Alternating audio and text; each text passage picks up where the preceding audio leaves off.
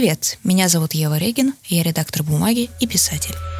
Вы слушаете первый выпуск нашего литературного подкаста «Сказки про людей». В нем мы будем публиковать истории о том, как непредвиденный поворот или обычная случайность может целиком изменить жизнь человека. Все художественные зарисовки основаны на реальных историях авторов и читателей бумаги. Этот подкаст как сказка, написанная по мотивам нашего с вами опыта. В первом выпуске вы услышите мой рассказ о старости, попытках избежать ее и тоске по прошлому. Текст прочитает моя коллега, ведущая подкастов бумаги Настя Лесова.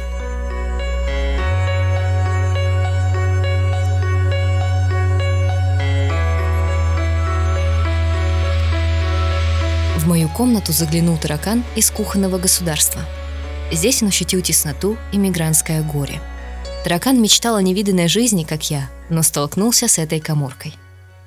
Пришлось возвращаться на родину, к очисткам и потрохам. Я представил злорадство его усатой жены.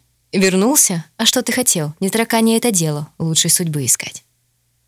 Я делил коммунальный наш континент и с другими соседями – Среди них был один, которого я вспоминаю чаще, чем прочих. Он сумел сделать то, что хотели бы повторить все старые люди, тоскующие по молодости, не находящие себе места в стремительном мире. Он, если угодно, вернул себе юность, не прибегая к помощи дьявола или хирурга. Но я оттяну, пожалуй, момент беседы о нем, как это принято в байках, и расскажу для начала об остальных соседях. Первый из них был психиатром и трудился сборщиком мебели. Он был утонченной персоной. Его здесь прозвали «больничкой». Он страшно ценил сумасшедших и собирал им шкафы со значительной скидкой. Время от времени он выносил нам вердикт. Мне он диагностировал клиническое писательство и посоветовал не писать, но я продолжал это делать ему назло. За стеной жил рыбак с супругой, ловивший рыбу в Неве. Он твердил мне, чтобы я тоже искал жену, причем обязательно в церкви. Потому что в церквях водятся лучшие жены, как он считал. Супруга его и вправду была по-христиански кратка, Мыла посуду при помощи соды и старых носков, которые штопала по вечерам. Как-то раз, возвратившись домой, я обнаружил соседа на кухне. Было видно, рыбак сильно пьян. Смотрел очень и очень серьезно. И вдруг спросил меня, как на духу. «Гусик тебе не мешает?» И я помолчал. И зачем-то спросил в ответ. «А кто такой Гусик?» Сосед улыбнулся тому какой-то глупый вопрос. «Гусик, это ж морская чайка!» Оказалось, в квартиру к нам залетала птица, которой он давал рыбу. Я встретил чайку на следующий день, лохматую и полулысую. Принимал душ на кухне, а гусик злобно за мной наблюдал, стуча клювом о плитку. Рыбак говорил, что гусик ему приятен, потому что он божья тварь. Третий сосед, тот самый, ради которого я затеял этот рассказ, на первый взгляд был обычным дедом. Высокий и тощий, он всюду ходил с клюкой. С ее помощью дед указывал каждому его место, за входной дверью. Говорил, выйди вон, чтобы я тебя больше не видел. Он грозился подсыпать мне в пищу мышьяк, но тянул. Впрочем, пища моя сама по себе была все равно, что отрава. Едва ли ее сумел бы украсить мышьяк. Деда бесили мои друзья, молодые веселые люди, которые могли то, чего он не мог. Быстро взбежать по лестнице или выпрямить спину, скажем, а вот гости мои, напротив, вызывали в нем нежные чувства. В ту пору дамы ходили сюда каждый день, являясь как бы из воздуха, из табачного дыма, из запаха газа и жареной рыбы. Это все потому, что я был дурак с довольно приятной рожей. Так я теперь полагаю, когда все эти женщины вышли замуж за дураков еще больших, чем я. А потом они ускользали из моей бедной комнаты, оставив мне на прощание платок или предмет белья.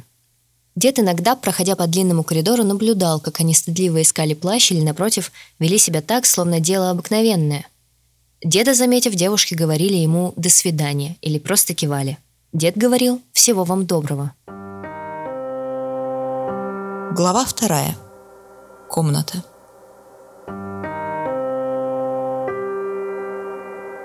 Дед, в свою очередь, таскался к бывшей жене. Говоря о ней, с обожанием жмурил глаза. Венера, потому что ее вправду звали Венера – Венера тоже бывала у нас, звенела серебряной ложкой, которую дед хранил под подушкой и вручал ей, пока вскипала вода. Венера вела разговоры о том, что погода не очень, но ведь и сами мы горожане не очень. И в этом есть справедливость. Она носила шаль гордо, словно меха. Все одно ведь чужая шерсть. Она убегала из комнаты деда, повторяя «Ну что ты, ну что ты?» в ответ на просьбу остаться здесь навсегда. Искала пальто, задавая себе вопрос «Для чего пришла? Пожимала бывшему мужу руку, заключая с ним сделку о новом прощании. Венера как-то сказала деду, кивнув на меня. «Вообще-то хороший мальчик, воспитанный вроде». С ней он спорить не мог, сейчас же решил мириться и пригласил меня выпить в свою комнатенку. Я полагал, что увижу там страшный диван и обои никчемного цвета, быть может, комод, который будет крениться, как кренился сам дед. Сосед открыл дверь, а за ней в маленькой комнате был диван и комод и обои, а еще трехлитровые банки, пустые бутылки, какая-то утварь и сломанный телевизор. Но главное, что там было – искусство. Картины заполнили скудные метры – от дрявого пола до потолка. Картины висели, лежали, стояли, напоминая очередь в магазине. На них были лица, ноги и тела, панорамы и фрукты. Женский портрет смотрел мне в глаза, таинственно и бесстыдно. Для кожи этой девицы изобрели новый цвет. На другом полотне громоздился наш город, великий и грязный. Я также увидел все состояния неба и все выражения лиц. Словом, на этих картинах изобразили то, чем дышит наш мир – то, что мы так старались добыть, ухаживая за дамами, отправляясь на рынок или садясь в электричку. То, чего нам всегда было мало, дед как будто забрал себе. Здесь наши мечты покрывались пылью. По обнаженным телам, белым как плитка на кухне, бегали пауки.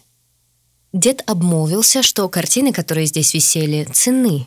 Их мечтали забрать музеи, Ходили к нему какие-то люди, вели разговоры, ломаясь в талии, руки ломая, говорили, что искусство умрет в этой маленькой комнате вместе с ним. Дед ничего не хотел продавать. Говорил, пусть висят Венера, их любит, а дед любит Венеру, так уж заведено. Я спросила у больнички, что с дедом? Ясное дело, патологическое собирательство, тоска по блестящему прошлому, говорил он.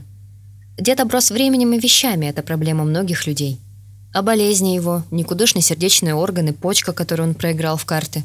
Зависимость от телевизора, который ничего не показывает, а все равно интереснее, чем его жизнь. Дело ясное, тут поможет только одно.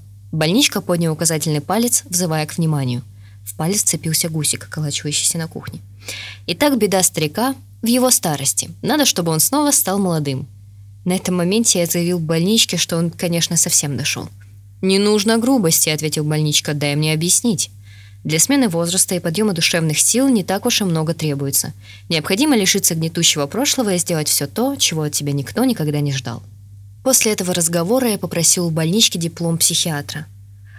Тот заявил, что диплом утерян. Сказал, когда покидаешь такие места, как его академия, бежишь, сломя голову, не думая о мелочах. Главное в жизни больнички – опыт, полученный в психоневрологических диспансерах и прочих местах, где водятся люди. Причем тут печати? Бюрократия для рабов. Глава 3. Сережа. Тем временем дед облачился в костюм, тот единственный, что имел, и отправился в магазин, находившийся в нашем доме. Иных выходов в свет у него не бывало. Уставший и пыльный, он вдруг столкнулся с тем, что зовется случайностью. Возможно, судьба его изменилась, потому что кто-то захлопнул окно, и он обратил внимание на дальний конец двора. Или его привлек шум крыльев большой черной птицы – что было важнее прочего, у него защемило шею, и мир теперь виделся деду под новым углом. Так или иначе, он заметил черемуху. Сколько лет она здесь росла? Он приблизился к ней и сорвал цветущую ветку. Пришел в магазин и вручил черемуху продавщицу, которая хлеб покупал последние 20 лет. Продавщица поставила ветку в граненый стакан, посмотрев на него с подозрением. Не набрался ли? И заметила, что черемуха пахнет, как кошачья моча. А дед вместо хлеба купил эскимо. Прогулялся, щурясь на солнце, и зашел в ближайший кабак, спросив заодно, не найдется ли для него работенка. Там так удивились, что взяли его помощником бармена. И так по немощной улице брел наш старик. И вдруг ни с того ни с сего, подняв трость, исполнил с ней танец, как дурачок, после чего отказался от нее навсегда, оставив под деревом. Трость подобрал ребенок и превратил ее в лошадь, назвав Василисой. Шаг деда становился все легче и легче. Он и сам не заметил, как стал молодым, не понял, почему это произошло. Чувствовал лишь, что снова готов к красоте, панорамам и вкусу фруктов. Вместо деда к нам в коммуналку явился Сережа. Улыбчивый и расторопный дурак, угловатый, стремительный малый. Все, что осталось в Сереже от деда, глаза старика, повидавшие всякое. Такие еще зовут умными. Хотя, видит Бог, Сережа не знал, что и чему в этом мире причина. Он начал кутить и водить к себе молодых друзей, каких-то веселых кабачных типов. Когда я на кухню шел и просил их, «Ребята, давайте потише», они со мной говорили ласково, словно я теперь дед. Шепотом пели, наливая мне выпить. Сережа стал танцевать и курить в окно, будто ему позволяло здоровье. Продал картины и приоделся. отдал одну картину Венере, сказав, чтобы лихом не поминала. Как-то раз я пожаловался на здоровье. Сережа просил, чтобы я никогда так больше не делал. Заявил, на таких разговорах кончается жизнь. Уж лучше молчать, чем жаловаться на кости, голову или печенку. Любые слова должны быть важны, считал он теперь.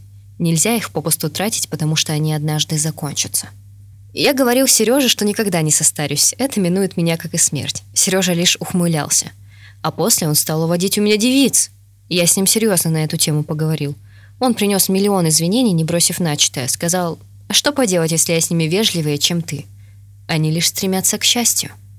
А потом, ни с того ни с сего, Сережа выбрал невесту, молодую музейщицу, пришедшую за картиной. Он долго с ней торговался, подливая чайку и прочего, был любезен и вкрачив, а после вдруг объявил, что картина висит у Венеры Андреевны. Но это не важно. Важно, что Венера Андреевна давно не жена ему. Он холостяк, которому не хватает порой возвышенных чувств.